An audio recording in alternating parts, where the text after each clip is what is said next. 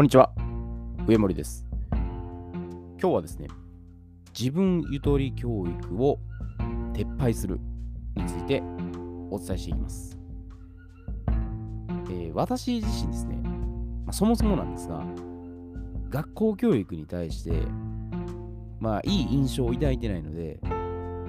あ反抗的な態度が取りがちなんですね。で、日本の学校教育に、まあ、こう意を唱える内容としてですね、まあ、知識を詰め込むだけの暗記中心授業、主体性を育まない人肉ロボット養成機関、言われたことや与えられたことしかできないマニュアルとかルール順守のいい子ちゃん教育、まあ、こういったことが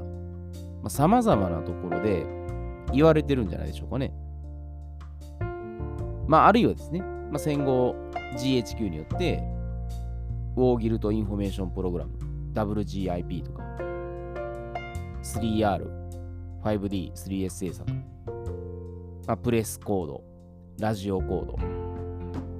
まあ、新聞と言論の自由に関する新措置とかですね。もうアメリカナイズを植え付けられたってことも、まあ大きくは影響してるんですね。まあ日本人のこう大和魂を破壊して、まあ、二度とアメリカに立ち向かえなくするこう愚民化政策っていうのが実施されたことはですね、まあ怒りと、まあ、悲しさですよね。やっぱ込み上げてくるんですね。で、特に、まあこれ自虐史観であるんかもしれないですけど、自国のご先祖様に対して、畏敬の念を忘れてですね、誹謗中傷するってことは、これ自傷行為でしかないんです。自分のご先祖様とかを否定するってことは、自分たちも否定してるんですね。でもそれを平気でやってしまってるんですね。いや、もちろん、客観的に事実を直視してですね、まあ、この未来に向けてのフィードバックが必要です。でも同時にですね、先人たちがどのような思いですね、その当時ですよ、祖国のことを考えていたのかっていうのを、やっぱ想像するってことも大切なんです。ただただ敗戦して、その負けたのは、こう軍国主義で良くないとか、こう短絡的にやっぱ決めつけをするのは、まあ、それこそやっぱ GHQ のもう思惑なんですね。でも今のやっぱ教育っていうのは、そういうところが、まあなんか取り入れられてるんですね。で、まあ時代のその流れとかですね、環境によって、まあ、この教育のあり方っていうのも変わっていくんですね。で、その詰め込め方式に賛同していたかと思えば、いや知識偏重の暗記教育では応用力が磨かれないと。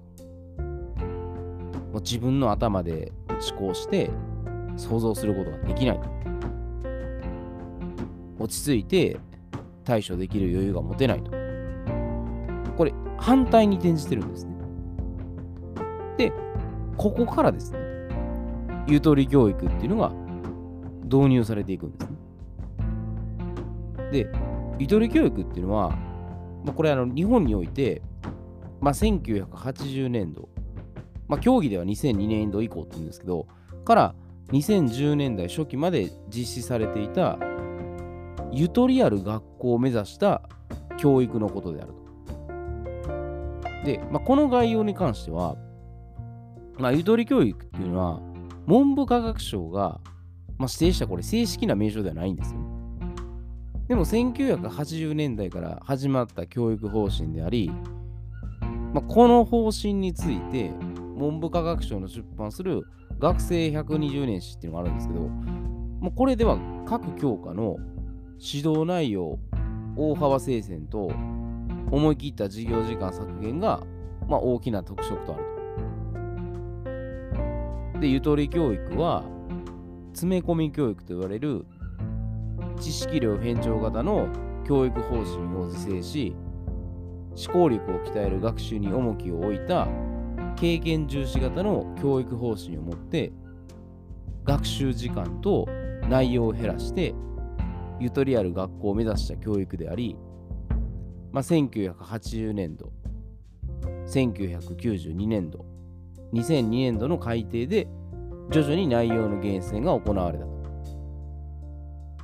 で、ゆとり教育は、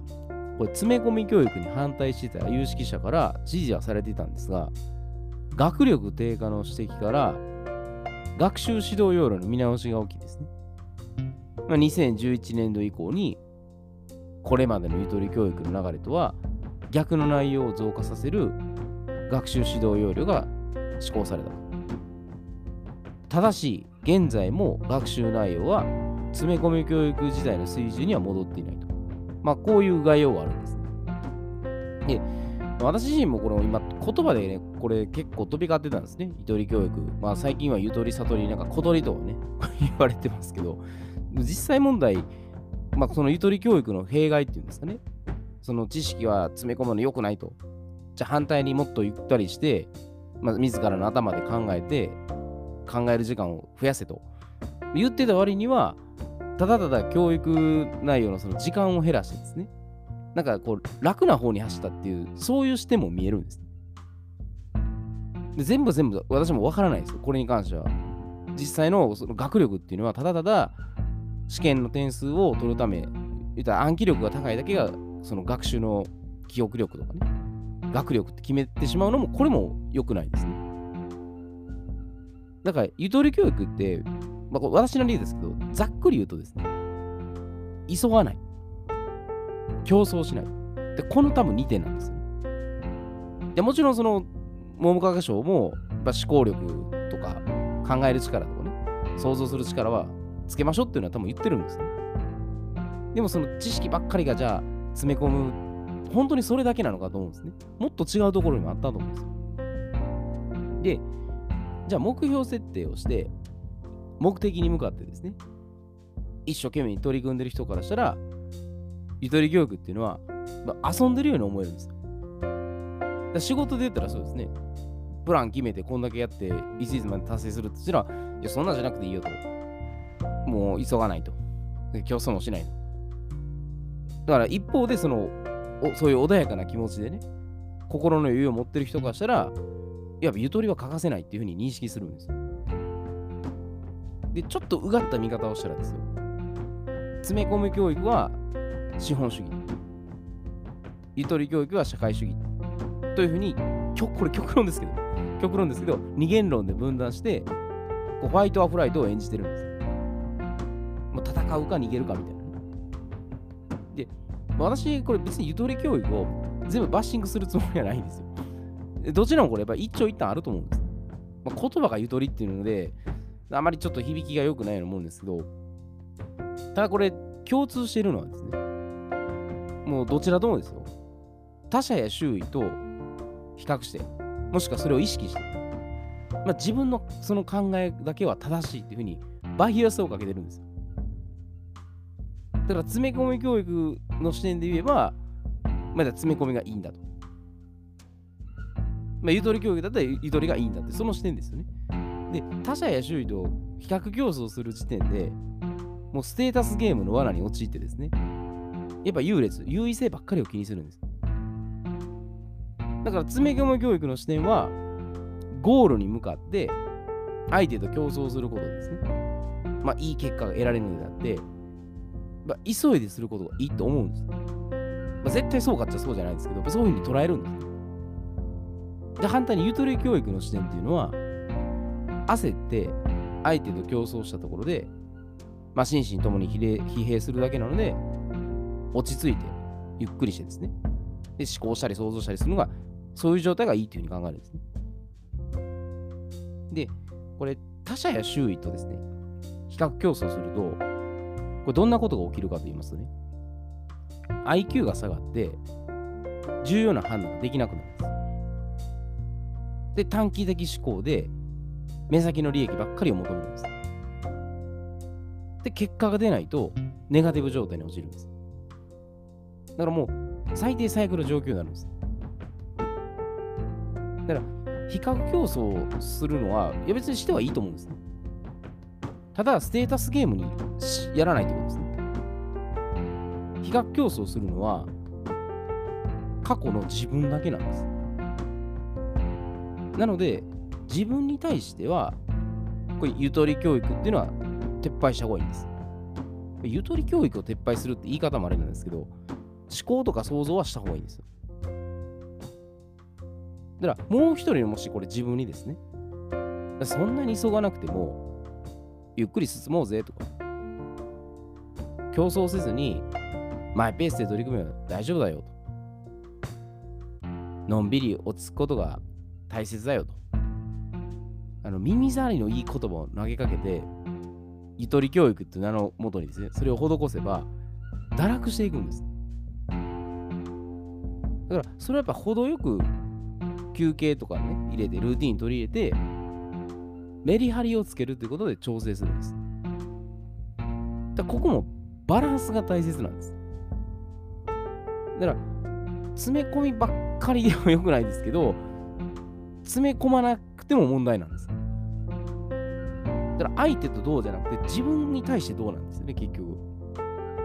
で、時にはやっぱり休ませて、リラックスしないと体が持たないんです。だからこれ陰、陰と陽ですね。だから心のゆとりを持ちつつ、自分をプッシュして、限界突破していくってことなんです。だから、ゆとり教育という、まあ、言葉がですね、これ、短絡的に取れると、ただただ堕落して楽をする授業っていう風になるんですけど、もうちょっとこれ、やっぱ思考力とか想像力を、ね、鍛える教育であれば、それは悪くないと思うんです。名前の付け方だと思うんですね。もうゆとりっていう名前。ただ、自分に対しては、のんびりゆとりってやると、それはやっぱり劣化していくんですね。まあ、自分に対してはやっぱり、まあ、その厳しくですね、律してですね。で、まあ、その中でオーバーヒートしすぎないように休憩入れたりとかリラックスして、そこの調整を図るってわけなんです。でここは本当にまあ日本の教育問題もね、いろんなことで言われてるので、まあ、正しい、正しくないジャッジすると、これ多分余計にそういう論争が巻き起こると思うんですね。もうおそらくもう好きな人はその詰め込み派、まあ、リトリ教育派みたいなね。で今の世の中と同じなんですよ。もうある特定のジャンルを信奉して分断するってやり方ですね。どっかの国とどっかの国みたいな。どっちも正義を主張しますよね。自分の方が正しい。そうハマった時点で、それを仕掛けてる人たちが得するっていう、そういうシステムになってるんです。だこれもそうなんですよ。教育問題も、おそらく GHQ がおそらくこうなることを踏んで作ってたかもしれないですね。自分の頭で考えさせないように、一見するとなんか知識で詰め込んで真面目に勉強してるように見えるんですよ。でもそれはただただ言われたことを言われた通りにやるだけに、ロボット化するためにされてたと。じゃあ今度はそれをやりすぎた、今度はゆとりでって何何かを考えてるはずなんです。でそうじゃなくて、どっちも多分入れたらいいと思うんですよ。ゆとりって名前が良くないだけで、